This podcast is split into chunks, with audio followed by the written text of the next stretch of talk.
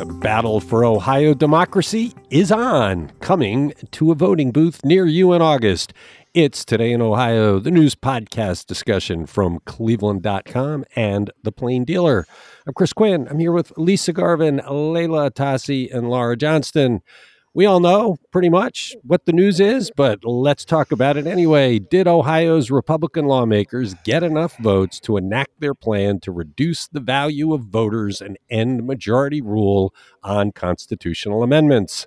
Laura? Yeah, this is so disappointing. I really hoped that the good guys would win in the end, but the Ohio House approved this Senate Joint Resolution 2 by a vote of 62 to 33. All the yeses came from Republicans. Uh, five Republicans did vote no, including Tom Patton from Strongsville. But basically, uh, they they did two votes. One did they amend the resolution, so they put that August election back on the the table, and then they passed it, and then it went back to the Senate as a you know, formality, and then it was back. So only 56 Republicans actually voted for this amendment, but that's all they needed. And then 62 approved the whole thing, which is, I mean, I still think it's unconscionable what they're doing, but this would just make it harder for even a constitutional amendment to get on the ballot in the first place and for it to pass. So you were probably screaming so loud last night you oh lost oh your God. voice?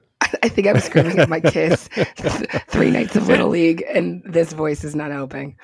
So, uh, look, this isn't automatic. Ohioans have to be complicit in reducing the value of their vote, of crushing our democracy. So everybody gets a say. I, I'm surprised, Laura, not that they did it for the wrong reasons. I'm surprised that a smart Republican or two didn't stand up and say, you know, this is a bad move because we're probably going to lose. I don't think this is going to work. Every group, except for a couple, have stood up against this. There are so many people that are against this, including former governors, former attorneys general, the entire labor movement of Ohio.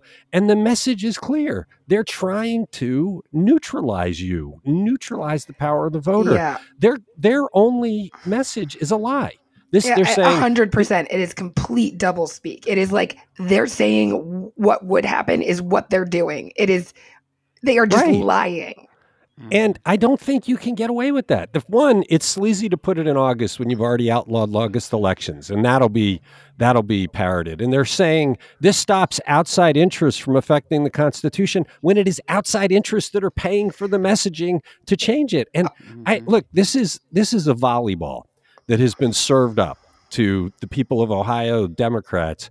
It this is such an easy message to deliver will they screw it up? Democrats well, and others in Ohio are so disorganized, but it's it's not just Democrats either. I mean, the, the police unions are not democratic. It's this is common sense. Absolutely, but the you know the turnout in August elections is something like 9% and people you know, are going to be on vacation. I'm supposed to be on vacation. People need to pay attention to this. They need to vote early. They, I mean, it's one issue, right? It's not going to take you very long to vote, but these are lobbyists that are trying to erase people's vote in Ohio. And it's Ohio Right to Life. It's the um, it's the lobby that wants to vote down a a fair wage amendment. And the Ohio Right to Life spokesman actually yesterday called this a great day for democracy, which, oh my gosh. But hold on, hold on. Yes, voter turnout in August elections is really minuscule. We don't have issues like this on the August ballot. No. This is for everybody that worries about the Dobbs decision. This is a rallying cry to vote. For everybody that prizes democracy instead of having an authoritarian government developing in, in Columbus, this is a big issue. I don't think you can count on the low turnout. It, it again, it comes down to messaging. I just don't think people are going to stay home. Young people aren't going to stay home. Women aren't going to stay home because this goes to the basic rights of Ohioans. Right. So and, and let's they're putting it in August specifically to defeat the abortion amendment. Like let's mention that. And if you're told that as a voter, you're going to think, well, I'm not going to let that work. I'm going to make sure I vote. And every the message will be everywhere about how to vote, how to get an absentee ballot, how to to do it. I mean, it it's going to create a crackling summer of political coverage in Ohio Uh, but I do think they're going to go down, and that will build momentum for the abortion amendment when it is on in November. Lisa, we were talking before the podcast. She said they're already taking money from outside the state to deliver a message that says this is to stop money from outside the state affecting our politics. Right, from an Illinois billionaire, and I can't recall his name, it's not in front of me, but he gave over a million dollars to support this amendment. So it's it's crazy. But I, I do want to say that I was very heartened by the photograph I saw on cleveland.com where the inside the rotunda of the Capitol was full of people protesting this and people protesting outside. So, you know, because we were concerned, Leila was saying some of her friends didn't even know what was going on. I think mm-hmm. more and more people know what's going on. I'm very concerned that that many people are unaware of, of how important this is. So everyone listening, please talk to at least one person about this. Mm-hmm. Spread the word. I mean, this is and also as they're gathering signatures for the the uh, reproductive rights piece, I I hope that they're also you know talking to and and passing out literature or whatever they need to do to let people know that this is a threat to to that vote in yeah. in November. I was actually asked uh, there. I saw people signing for the fair wage, the minimum wage raising to fifteen dollars an hour, and those people should also be telling people because that would affect that. Right. I mean the the opponents are the ones that want to make it harder. I was talking to someone and they're like, well, if they think it should be so hard to change the Constitution, why don't they make it 60% for this one to pass? Of course. I, th- that's mm-hmm. the greatest hypocrisy. If they believe so much in that 60% plus one threshold, build that into right. this. Well, make that the requirement for passage of this. We should mention there is a legal issue. There were supposed to be yes. two bills passed. One was because they passed a bill that Mike DeWine signed earlier this year outlawing August elections, the thought was they need a law to allow this to be a special election, which Mike DeWine would have to sign, which he already said he was. He has not shown character in this at all. But now they've skipped that. And so mm-hmm. I expect this will go straight to court saying, wait, you're violating your own law. The governor signed the law outlawing elections. He has got to sign the law making it possible again. And they've just skipped past that. And so it'll get tied up in the Ohio Supreme Court. And of course, we know what those folks think. They don't care what the Constitution says, they'll violate it. Uh, lots to come. You're listening to Today in Ohio. Today ends the national pandemic emergency, which means we will have to pay for tests and shots and the like. Seems like a good time to examine some of the lifestyle changes compelled by the pandemic that are likely to be permanent. Loneliness is one, Leila. What do the experts say? Yeah, indeed. Sadly, loneliness and, and a loss of social connection are among the, the lingering effects of the pandemic. And it isn't just a problem that older adults are facing. Of course, at the beginning of the pandemic, we were very concerned with how senior citizens would be coping with the isolation. But Dr. Don Potter, who's a clinical psychologist at the Cleveland Clinic, said that actually older adults often are more accustomed to coping with loneliness, which is very sad to think about because at that stage of life, you know, often their grown children have moved away and many of their friends and family members have gotten sick or have passed. So it could be it could be that they are more adaptable in situations like what we've experienced during the pandemic, but that it's actually younger adults who had a very difficult time rebounding from the loneliness, and that being comfortable with using technology to communicate could actually be a detriment to us because it sometimes means we underestimate our need for in person social interaction. For example, you know, working from home was easy and convenient in many ways to have that flexibility. But think of all the lost interaction in the workplace. And for someone just starting out their career, not forming those networks could be very harmful so many young people come in for treatment for anxiety and depression, but what they often need is more social interaction, is what Dr. Potter said. This recent report by the Surgeon General detailed this epidemic of loneliness and said that we have to make this a public health priority now. And it called for people, for healthcare professionals, schools, workplaces, governments, community organizations, to consider the ways in which their, their policies and messages promote social connection. And Dr. Potter said, you know, we just have to try to be more social, to put ourselves outside of our comfort zone sometimes and join activities that bring us in closer proximity to other people to overcome that habit that we have developed of isolating that the pandemic created. I should say, not all of the stories we're doing on this are so depressing as this one.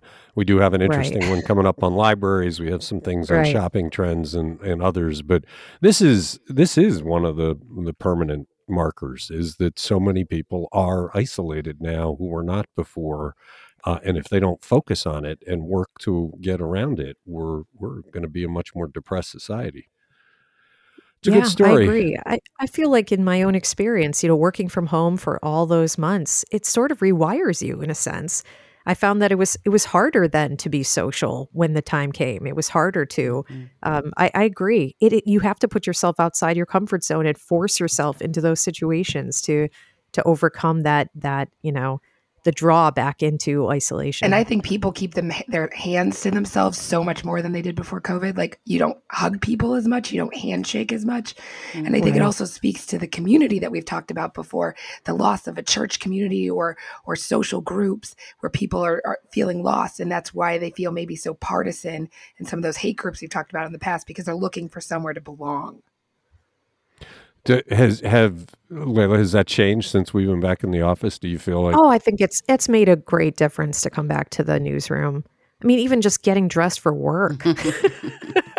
you know that I mean, coming in and and you know having those conversations has made a great deal of difference, and I'm sure that I'm not the only one who feels that way. Well, we've yeah. lost our rituals. I mean, I'm retired and everything, but uh, you, when you lose your rituals, you know you have to get those back, and sometimes it's hard to get them back. Yeah.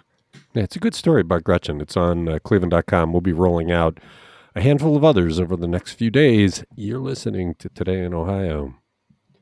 The last time we had a Senate race in Ohio, Republican candidates flooded the ticket almost two years out. Not so this time, Lisa. Why not? Yeah, Republicans are in no hurry to challenge longtime Democratic Senator Sherrod Brown, who's been in office since 2006. We've only had two announced so far. Matt Dolan, the uh, state senator from Chagrin Falls, announced in January he is not seeking Donald Trump's endorsement. He's actually urging voters to move on from Trumpism. Uh, number two is Bernie Moreno, the Cleveland businessman, and uh, he announced uh, just last month he's the father in law to U.S. Representative Max Miller of Rocky River, who's a former Trump aide, and he's believed to be the favorite to get Trump's endorsement in this race. But by this time in 2022, for the race for Portman's seat, there were already four in the race, and then J.D. Vance announced just pretty soon after that. So, waiting in the wings is Secretary of State Frank LaRose, who is seriously considering. He said he will decide by midsummer. He thinks that Sherrod Brown is beatable, but it won't be easy. He says it will take the right candidate. Not sure if that's him. But uh, fundraising may be an issue for LaRose. They're saying uh, you need at least $10 million for a Senate campaign. And he's got three young daughters, but he does have a new political team. And he's got a group called Leadership for Ohio Fund, which is a 527 group that can raise and spend unlimited amounts of money. And he says he may try for the Trump endorsement, but he's not really sure. So also uh, U.S. Representative Warren Davidson from Dayton, he it's not visible yet, but apparently the Ohio Republican Party is convinced that Davidson will run. They said, you know, some are considering going for the Congress seat that he will vacate if he does run. And there's a group called Club for Growth, which is a DC anti tax group, and they say they will back Davidson if he decides to run. The we should point out that Frank LaRose is the architect of the first subject we talked about today. Mm-hmm. This idea of destroying Ohio's democratic principles by taking away majority rule and allowing 40% of the population to dictate policy for the other 60%. I think that's going to hang on him like an anchor. I don't see him having any chance to get this nomination, especially if that fails. We'll see. Mm-hmm. Go ahead, Lisa. No, I was just going to say, yeah, it, you know, if the if the party is worried that he can't raise enough money, I wonder, you know, how that's going to go. So, yeah, we'll see. And they're not expecting any other major candidates to step up. Mike Gibbons probably won't. He ran against Portman and lost. Jane Timken has said she's not interested. Josh Mandel is not interested. So it'll it might be a smaller field. We'll see. I, think LaRose might have been a credible candidate before he went total Trump. I mean, he he's a Secretary of State, and while he said Ohio ran safe elections, he kept making saying statements that wanted to cast doubt on the election in other states. He was becoming a pseudo election denier, which is ridiculous for a Secretary of State. And now, this latest anti democratic movement, I just think it trashes his reputation, as it should. You shouldn't, as Secretary of State, be reducing the value of a vote. You're listening to Today in Ohio. The values of homes in East Palestine have dropped because of the train derailment there, and Norfolk Southern says it's going to do something about it. What is it, Laura? Well, they're going to reimburse people for home value they lose, but they have to sell it in order to get that money. So you can't just say, well, my house is worth less. I want more money now. So people who live within five miles of the derailment sell their homes for less than the pre February appraised value. They there's going to be a fund to reimburse them. How how does the appraised value get assessed though? Is it going to be based on the county tax rolls, which are really never accurate, or is it going to be based on a true market evaluation? I think there's going to have to be more details yet to come. There's still a plan to be developed. But I, I did look up some East Palestine real estate on Zillow, and there's a house listed for like $700,000. And the, the tax value was like $60,000. I'm like, what are they trying to pull off here? They're trying to get six hundred forty thousand dollars from Norfolk Southern. well, I, I mean, I think they would be sued for this if they didn't try to make good. It's all in the details, though. Are they going to actually make good on what the loss is? Are they going to try and play a numbers game? Uh, it's good that they're stepping forward. We'll have to watch and see if they are honest. It's today in Ohio. How many school districts have written a letter to Ohio lawmakers to fight back over the move to spend more money on private schools, Leila? 43 urban school districts in Ohio, including Cleveland Metropolitan School District, signed this letter calling for them to fully fund now an education overhaul plan that they had planned on phasing in over six years and to make public schools the priority. The proposal that's on the table here includes several changes in education in the two year state budget, which is, of course, under consideration. One is that they would change the threshold of family income eligibility for the EdChoice Scholarship Program from 250% of the poverty level to 450%. So from the current 75,000 for a family of 4 to 135,000. And in the letter that the school district submitted, the, the public schools are arguing that changing that income threshold so dramatically basically means that anyone would be eligible to take their voucher and leave their public school district, and, and that erodes the quality of public schools. It's especially unfair because the private schools don't have to meet many of the same state requirements that the public schools have to meet in terms of guaranteeing reading proficiency and testing for learning disabilities and things like that. Also, lawmakers would be phasing in the third and fourth years of this six year implementation of the Fair School Funding Plan, which was developed to address inequity issues with Ohio schools funding. And we all know, of course, that the funding formula has been deemed uh, unconstitutional twice by the Ohio Supreme Court. So the plan would add at least $2 billion more per year to public school funding based on 2018 levels, which were about $8 billion. But the districts that signed this letter, they want that plan to be fully funded now. The problem is these are largely urban school districts, and the lawmakers at State House really don't care about what the urban districts have to say, right? Yeah, sure. They represent right. the rural areas, and they think the cities be damned. So how much how much sway would this letter hold? Is it just to get it on the record that they opposed it in case there's a lawsuit? I, I don't know. I mean, quite a few of the districts have signed on, but like you said, they, they, these are lawmakers who don't represent them and don't care about their interests.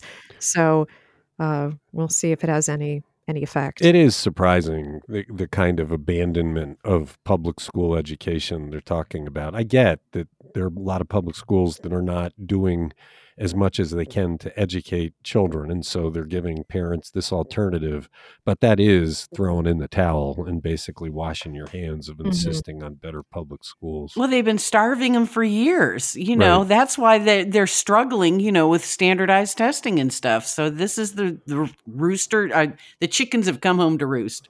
All right. And you could argue that it was their master plan all along to reduce the value of public schools. You're listening to Today in Ohio. How is Senator Sherrod Brown stepping in on immigration policy and trying to preserve some of the status quo? Lisa, this seems like an odd position for Sherrod Brown to be taking.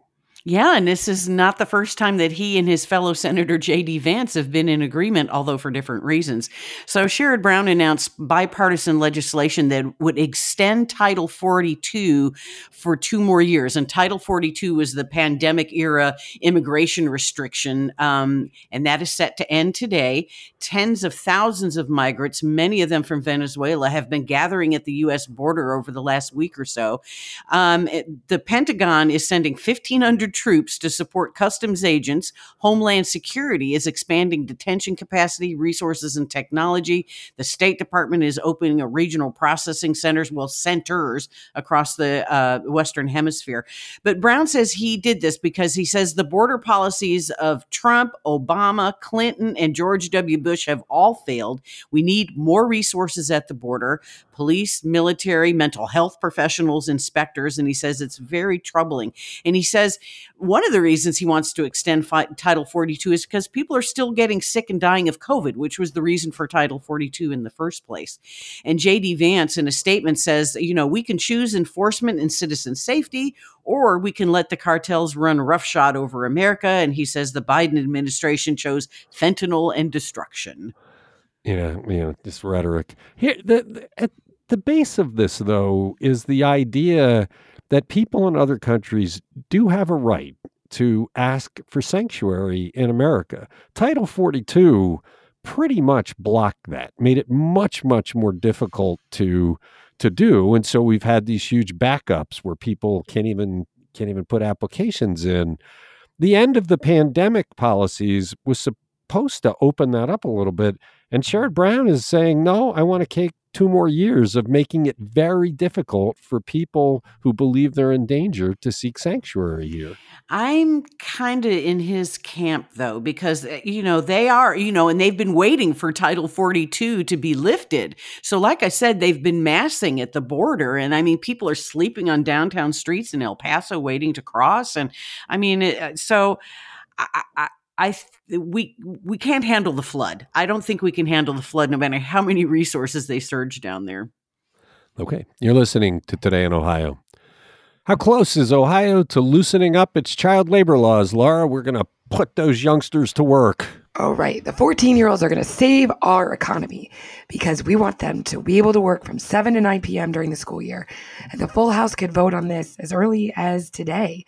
Um, it's Senate Bill 30. It's passed out of committee. And of course, it's still against federal law. So they want to pass a resolution to tell the U.S. government to change their standards, which, by the way, first went into effect in 1938. Yeah, the, the we have a, a labor shortage in America. We know lots of employers are looking for people to work. It's so strange to me that one state after another is rolling back rules that we put in almost a century ago to protect our children. Yeah, Arkansas, Just, Iowa, New Hampshire, New Jersey, and there's six more states that are considering this. This is part of a playbook that people are going after kids, saying they should be able to work late into the evening. I, I find it abominable that we are trying to you know, make this part of a solution for basically not paying people enough that they want to work those hours. Let somebody else, if, if they're great jobs and people want to work them, great. Don't make a 14 year old or a 15 year old who can't even drive a car go work these hours. And and Euclid Democratic Senator Kent Smith made, I mean, the point that I would make that if you want to address the work shortage, then increase access to childcare. 20% of stay-at-home moms would enter the workforce if they had childcare assistance. That could solve the labor shortage. Well, right. We in our story over the weekend about how uh, Quebec has done that, demonstrated that their they're rationalization for this is well it's up to the parents if a parent doesn't want their 14 year old to work then then they don't have to work but I, it, this just opens the door for abuse of children. And, and Leila dangerous. made the really good point last time that it's a lot easier to tell your boss, I'm sorry, I'm not legally allowed to work than it is to be like, oh, my mom won't let me. Mm. Yeah, I know. And, and you know, uh, just Go ahead. Go- Governor DeWine would have to sign it, but I can't see him sticking up for kids. He he really hasn't hasn't been doing that.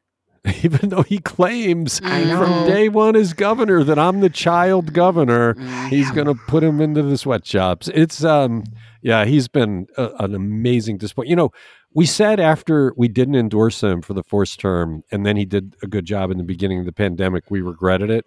This time we endorsed him, and man, so far it's really cause for regret. He has been a nightmare in not standing up for basic Ohioans. You're listening to Today in Ohio. Who's the new sheriff in town, Leila? Well, County Executive Chris Ronayne chose longtime Cleveland Division of Police officer Harold Pretel as the next sheriff. He has 30 years of law enforcement experience. He's a former Marine who served in Japan, Korea, and California as a military police officer. He worked for the county sheriff's office briefly in 1990 as a corrections officer and then a deputy sheriff and detective before he joined the Cleveland Police in 1994. And he's served the rest of his career there. He most recently served as deputy chief of Homeland Special Operations. And in that role, he oversaw the bureaus of special investigations, special services, and homeland services.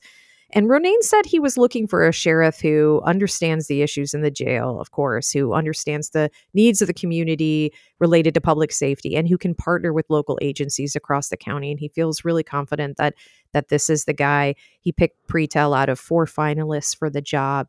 And it all comes at a time when county council is debating this question of who should the sheriff's boss be?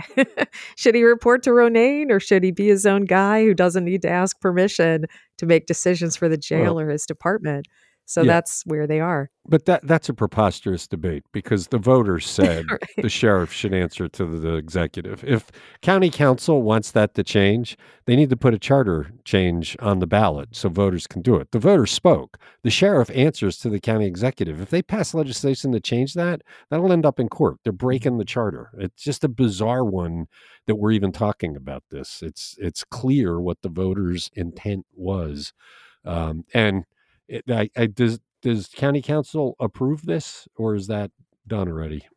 Oh, that's a good question. Uh, I I don't know the answer to that. If they have to approve this choice, I assume. I assume I so. They, I feel I like there is a confirmation requirement there. Yeah. Yeah. So I'm sure they'll ask him lots of probing questions to see who he wants to report to. yeah. Right. You're listening to Today in Ohio. This last one is a talker. John Kasich made the Ohio tourism slogan something that never rang clear Find it here. Find what here? It never made sense. Mike DeWine just changed it. What's the new slogan people will see as they drive into the state, Lisa? Everything old is new again. So Mike DeWine is bringing back the old tourism slogan, Ohio, the heart of it all, which was used from 1984 to 2001. And he said, you know, it's time to expand beyond tourism. He wants this campaign to focus on tourism, but new residents, workers, and students to reverse our declining population. And he said it's really time to update the old Find It Here slogan that was chosen by former Governor John Kasich. And he wants a more holistic approach to promoting Ohio. Ohio. Uh, TV ads began airing yesterday and saying that Ohio is the heart of technology, the heart of adventure. Ohio Department of Development Director Lydia Mihalik says they decided to revive it after speaking with tourism and business leaders and marketing experts. A lot of people still think it is the Ohio motto, and they say that Heart of All has some equity to it. And they plan to ask for more money in the budget to attract workers. Um, so we'll see how that goes. Uh, the heart of it all always made sense, right? Mm-hmm. The the state is kind of shaped like a heart, mm-hmm. right? We're in the center of the country, kind of. Mm-hmm. I mean, mm-hmm. we are kind of the heart of it all, and you can do all the things they talked about: the heart of technology, the heart of manufacturing. The find it here, breaking with that just for the sake of breaking with it. It'd be like pure Michigan deciding, let's avoid pure Michigan. You know, right, it's a winner. You don't give it up. Here's my thing and I sent this out on subtext today. We talked after the podcast yesterday about what a mess the new Ohio license plate is. you you pointed out, Lisa, that when you're driving, it's so busy you can't even tell what's on it. The mm-hmm. imagery is indiscernible. This logo is so clean. It mm-hmm. looks great. Why isn't that the Ohio license plate? I have the monstrosity on my car. I would so much prefer the clean look of this one. I just don't get why they're not. It's a great marketing concept, right? If you're mm-hmm. driving across the country and somebody sees the heart of it all with that pretty logo, wouldn't that be better marketing than that blur of watercolor paint? yeah, that muddy blur of color. I think the slogan should be unnecessarily fancy rest stops. Actually, I should say I put a question on my text account about rest Oh, stops, here we go. and I got almost 400 responses, which is a staggering number. and Everybody, well, it was mixed. I mean, most people were, I'm in and out, and I'd rather not spend millions of dollars on them. I'd rather spend Yeah, it on there you go. education and childcare. And I mean, it was amazing to me how many people said we have much more, better needs for this. But but I don't want to negate. There were a number of people that said, like Lisa, look, this is advertising for the state. And it is a place where if you want to take a break, you should be able to safely. One Mhm. person said they regularly drive to Denver, and the shortest route is through Kansas. But they've changed their route because Kansas's rest areas are filthy and disgusting. Mhm. So they've uh, they've altered it. And they said, you know, we spend money as we drive to Denver. So the states we're driving through benefit from having good rest areas. As someone who recently drove from Denver, it was not shorter to drive through Ten- Kansas. Just to be clear, well, maybe wherever they're going in Colorado, they That's claimed true. Or it maybe they live somewhere Well- else in, in Ohio. I want to say there's a there is there is a, a, a middle ground between filthy and disgusting and multi-million dollar upgrades, and I'm sure we can oh, find Oh, and it. Jeremy Jeremy Pelzer is looking into this. He's supposed to be talking to some more tourism experts about it, and he knows that that restrooms are a hot topic, and people want to know more about them. I so could we're not- gonna, we're going to bring you some more, I could not believe I had. I think what did I say, Laura? Two hundred and seventy responses like in within an minutes. hour. Yeah. Yeah, it was just whoa. Uh, I mean, people, and they're still sending them. I'm, you know, I send out a I text every day about something we're working on, and what I'm getting this week is, hey, back to the restrooms, and offering me their. You know what? You know what Mike DeWine said about the "Find It Here" logo is that people were like using it for bad things, like "Find It Here," like potholes, and like so you could be like, I mean, And oh, and authoritarian legislators. exactly, and- "Find It Here," dirty bathrooms. I mean, yeah. all right, that's it for today in Ohio for Thursday. Thank you, Lisa. Thank you, Leila. Thank you, Laura. Thanks to everybody who listens. Friday wraps up the week of news.